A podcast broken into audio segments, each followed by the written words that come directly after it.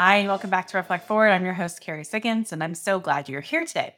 So, my son used to race BMX. Uh, he was awesome at BMX. He started when he was three or four and uh, just practiced and practiced and practiced and really excelled. And in fact, a couple of years won state champion.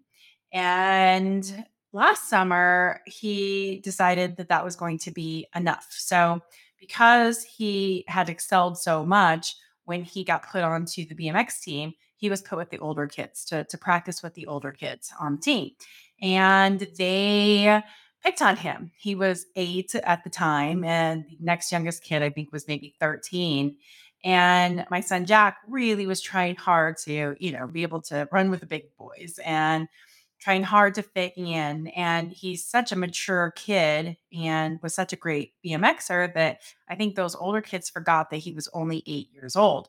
And so they teased him and they picked on him and, and kind of bullied him a little bit. And he didn't tell me any of this last summer, uh, but I could tell that he was losing motivation at BMX. So I went and talked to the coach uh, one day and he said, Yeah, I don't know what's going on with Jack. I think that he's just getting lazy. Now, you can imagine that that's a trigger word, right? Like, oh, lazy. Like, first of all, to call a kid lazy is tough. And then also to have your kid called lazy is tough. But I thanked the coach for the feedback and I said, okay, let me go home and talk to Jack. So I went home and sat down and asked him what was going on with BMX. And he said, I just don't like it anymore. And so then I told him what the coach said. And he just burst into tears. And he started telling me what had been happening at practice all summer and that he had been afraid to tell me because he didn't want to get picked on even more. And he was trying to handle it himself, trying to really, you know, make make sure that he was acting like one of the older kids. And so I can, as you can imagine, I was pretty upset because what is the coach doing? Right. I mean, th- my son is eight years old and we had had a talk about the fact that if it wasn't the right fit for him to be practicing with the older kids, we would move him down with the younger kids, but he was going to keep an eye on it and let me know. And that just didn't happen. So we deal with this with the coach and, and he handles it just fine. And, and, and the parents uh, call me and everybody apologizes to Jack. And, and one of the kids who happened to be his friend, who was also kind of the ringleader and kind of picking on Jack, told him, please don't quit. Please don't quit um, race this last race. So race in the state championship. And so Jack agreed. And so three weeks after all this went went down, we traveled to the state championship. Jack races his heart out. He crashes in the mains, comes back, passes kids to take third place. I was cheering and yelling. I was so unbelievably proud because he crashed and he knew that he wasn't going to win first place, but he didn't give up he got on that bike and he rode his heart out to, to come back and and try to place. So I was so incredibly proud of him. And as we were driving home from the race, he says, Okay, that's it. I'm done. I committed. I said I was going to ride in the championship race, and I did. And I don't want to play BMX or ride BMX anymore. Okay, no problem. I understand. He's like, I want to play ball sports. So that brings me to a couple of nights ago. I'm tucking him in to bed and he says, Mom, do you think I'm going to be, do you think I would be any good at BMX anymore? And I said, Well, of course, if you go out and practice, but you're going to be a little rusty since you haven't been on your BMX bike for over a year, uh, almost a year. And he says, I think I might want to race again, but I'm afraid to go back because what if they make fun of me? They're going to tease me. So why would they tease you? They're going to tease me because I quit, and then they're going to tease me because I'm not as good as I used to be. It's like, well, you know, why do you want to race BMX? Do you want to race BMX because you want to be win, because you want to be as good as you used to be, or you want to race because you miss it? And he said, Well, I want to race because I miss it. He said, Mom, you know, I just, I'm really not that competitive of a person. And I'm okay if I don't win. And, but I think that people expect me to win, especially because I used to be good. And so I am having a hard time because I'm not competitive. I just want to do something for fun. And so I gave him a huge hug and we had a talk around it's okay to be you, right? You need to be yourself. And there's so much pressure to try to be what you think other people want you to be in life. And it starts happening as a young child, right? Here he is, nine years old, grappling with, I'm not that competitive, but I think I should be competitive. So I'm trying to be competitive. Really, I just want to, to play to have fun. And so I told him this I said, You need to be you. The best thing that you can do in your life is to let go of your attachment to what other people think of you. Live your life. If you want to go out there and you want to ride BMX for the love of it, that is awesome. In fact, more of us should do that because so much of us lose the joy in what we do because we're so busy trying to compete, trying to win, trying to be what somebody else thinks we need to be rather than just doing it for the joy of exercising or learning or growing or whatever it is in life. So be yourself and let your attachment to what other people think of you go. You do you. It's the best piece of advice I could give you. If you want to go out there and you want to ride BMX, I will take you to the track. You can practice in private. You can decide if you want to race or not. You can do whatever you want, Jack. That's what you get to do with your life. And he gave me a big hug and he said, Thanks, mom. I always feel better when we talk. And the next morning he came to me. He said, I don't think I want to ride BMX anymore. I think I really want to just stick with ball sports. I want to be, I want to play soccer. I want to play football. I want to play basketball. I want to play golf. And so I said, okay, great. That's fine. Let's, this is the time where you get to explore to do all of that. But it really made me pause because I spent much of my childhood, adolescence, teenage years, adulthood, early adulthood trying to be what I thought other people wanted me to be. And it was really destructive. It took me a long time to figure out who I was as a person, who I was as a leader, and truly be authentic in what I wanted and learn how to say no, learn how to say, I'm okay with not being good at that learn how to say, I'm okay with not focusing on that. Instead of trying to be what I thought other people wanted me, be good at everything, make sure that I didn't say, well, I don't know, right? All of that really was a toxic time in my life because starting from a young age, I was trying to make people like me. And so I wanted to share this story with you because I think that we can all relate. Everybody at one time in our lives has tried to be what we thought other people wanted us to be and have maybe lost a little bit of ourselves or lost our way. And maybe you're in that right now. And I really want to encourage you to be okay with being you and learn your strengths and weaknesses and go after what you want you have one life to live and you can't live it for other people. And so this was such a great story and it moved me and it resonated with me because, well, I lived that life for so long. And even now, as a, well established adult, about to be 44, and established leader who has found her way, I still find myself sometimes going like, "Oh, I wonder what people are going to think when I do this." And, you know, should I make this decision? What this what is this going to look like? What is this perception going to be of me? And I'm much more capable of moving through that now because I can say I'm going to stay true to myself.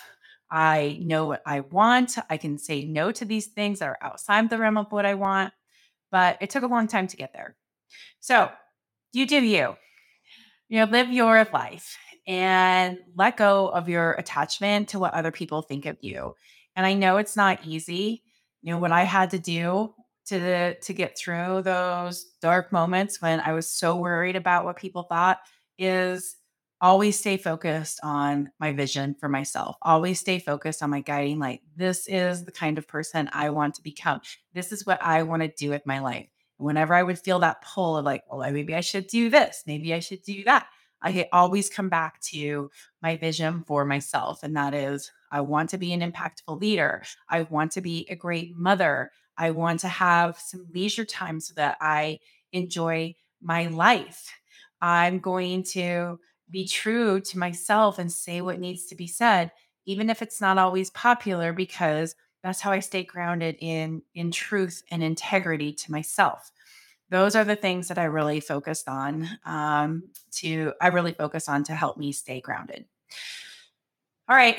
Well, hopefully that story was enjoyable to you. It was something that really hit me hard and I'm so proud of my son and and his journey to figure out who he is and watching him do it at 9 years old is is really quite remarkable. So, all right, my question of the week comes from somebody at a keynote speech that I gave. I was talking about self-leadership, in particular self-care, and she asked me afterwards, how do you manage stress? As a leader, you have to be on all the time and you have to set the example. And sometimes I feel really stressed and I don't show up as my best self. How do you manage that? That's such a great question. There's so much pressure on leaders today to show up as their very best selves, to power through, to you know, be the role model, to engage their employees to create culture and it is it is our responsibility as leaders to to do that but it's not always easy right? Especially when we're feeling burned out too or feeling stressed or have personal things going on in our lives. And so i could relate to her because some days i don't show up as my best self and and i need to work through that as quickly as possible because my employees are relying on me. They're relying on me to make sure that we are meeting a, a steady ship in these crazy rough waters, um, organizing the chaos that's going on around us. And if we don't hold ourselves together, it's really hard to expect our employees to hold it together.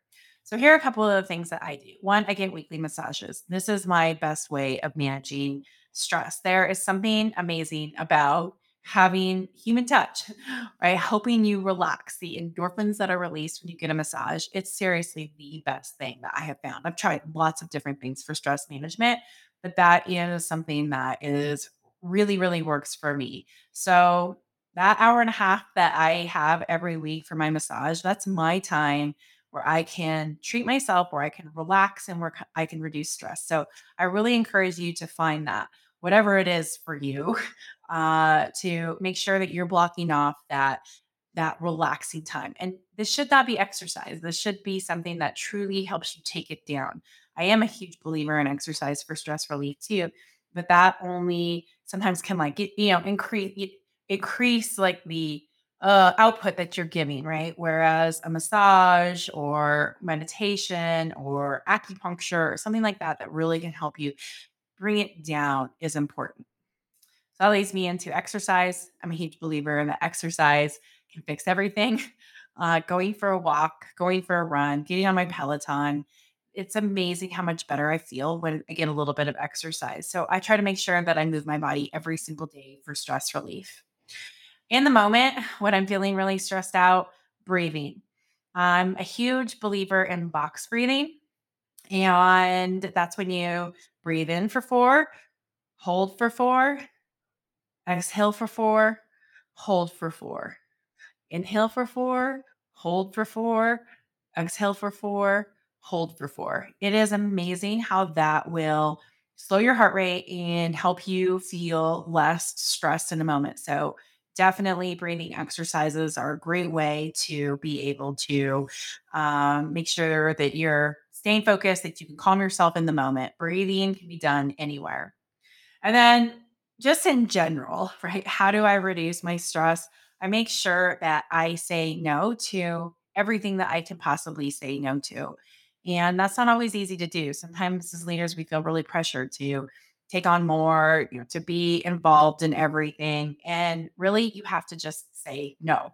So, my guiding principle, kind of what I talked about earlier, it's make sure I'm a great CEO, make sure that I'm a great mom and wife. Like, how am I showing up for my family? And that the third thing is, is how am I taking care of myself? I want to be healthy spiritually, physically, mentally, emotionally. And if it's outside of those three things, then I say no. And that's tough because that means that I don't necessarily like give back to my community as much as I would love to. I would love to volunteer more. I would love to get involved in more community things, but I can't do that right now at this time in my life with a young child and running a big company. I have to say no to some things. And so, really creating boundaries about how I use my time. I also highly recommend that you set boundaries on the hours you work. Um, I do not work past six o'clock every night. I just don't. If I have to, if it has to get done the next day, it has to get done the next day. We have to set boundaries around our time. Uh, because otherwise we don't give ourselves time time to uh, to relax and to recover. So making sure that you are saying, I need to to be my very best self, and here's what I need to do it with boundaries. Here's what I need to do it with how I take care of myself. And then the last thing I want to talk about is mindset. And there's lots of different ways to focus um, on my on your mindset, but the way that I really do it is I try to turn everything into a gift, every challenge into what could can come from this, and look for that gift. Look for the power of the lesson. And so when you switch your mindset from, oh, this is so hard, I'm so stressed, I have this challenge to, there's going to be a gift in this. I'm going to learn so much uh, about myself, about this project, about uh, a new skill or talent. It helps you focus on the positive, even when you're feeling pretty negative. So I was just doing this last night. I was telling myself a story about not being able to get something done. I looked at my email and I was like, "Oh my god, there's 15 emails that I haven't replied to. I feel so bad. You know, I need to sit down right now and get them done." And I said, "No, I'm going to change my mindset with that." All those people there know that I am a busy leader and they're going to forgive me for not getting back to them so, what I'm going to do is set aside an hour on Monday morning and I'm going to go in. I'm going to flag all the emails I need to reply to, and then I'm going to go back and reply to them. And I'm going to just spend an hour doing that so that I feel like, okay, whew, I've done that. I've cleared it out. I don't have to feel guilty. And I was like, okay, then I could compartmentalize it and and let it go, leave it alone. But I had started to get into that story of, people are going to judge me and I'm a bad leader because I haven't responded to these emails. And that's just not true. I'm busy and uh, everybody's going to understand. And I can set, change my mindset and set something much more positive in place and, and, and have a much better mindset about it. So anyway, those are some of my tips. It's not easy, right? The pressure is on for sure but you have to protect your time. You have to protect your well being if you want to be able to show up uh, as your very best self for your uh, for your team. And you can only do that when you're doing things that help you stay in that positive mindset. So those are my tips. All right. I hope you have a fantastic day. Thank you for joining me on this episode of Reflect Forward. If you like this podcast, please write a review, send um, it to a friend rate it, share it. It helps with the algorithms, and I always appreciate it. Thanks so much. Take care.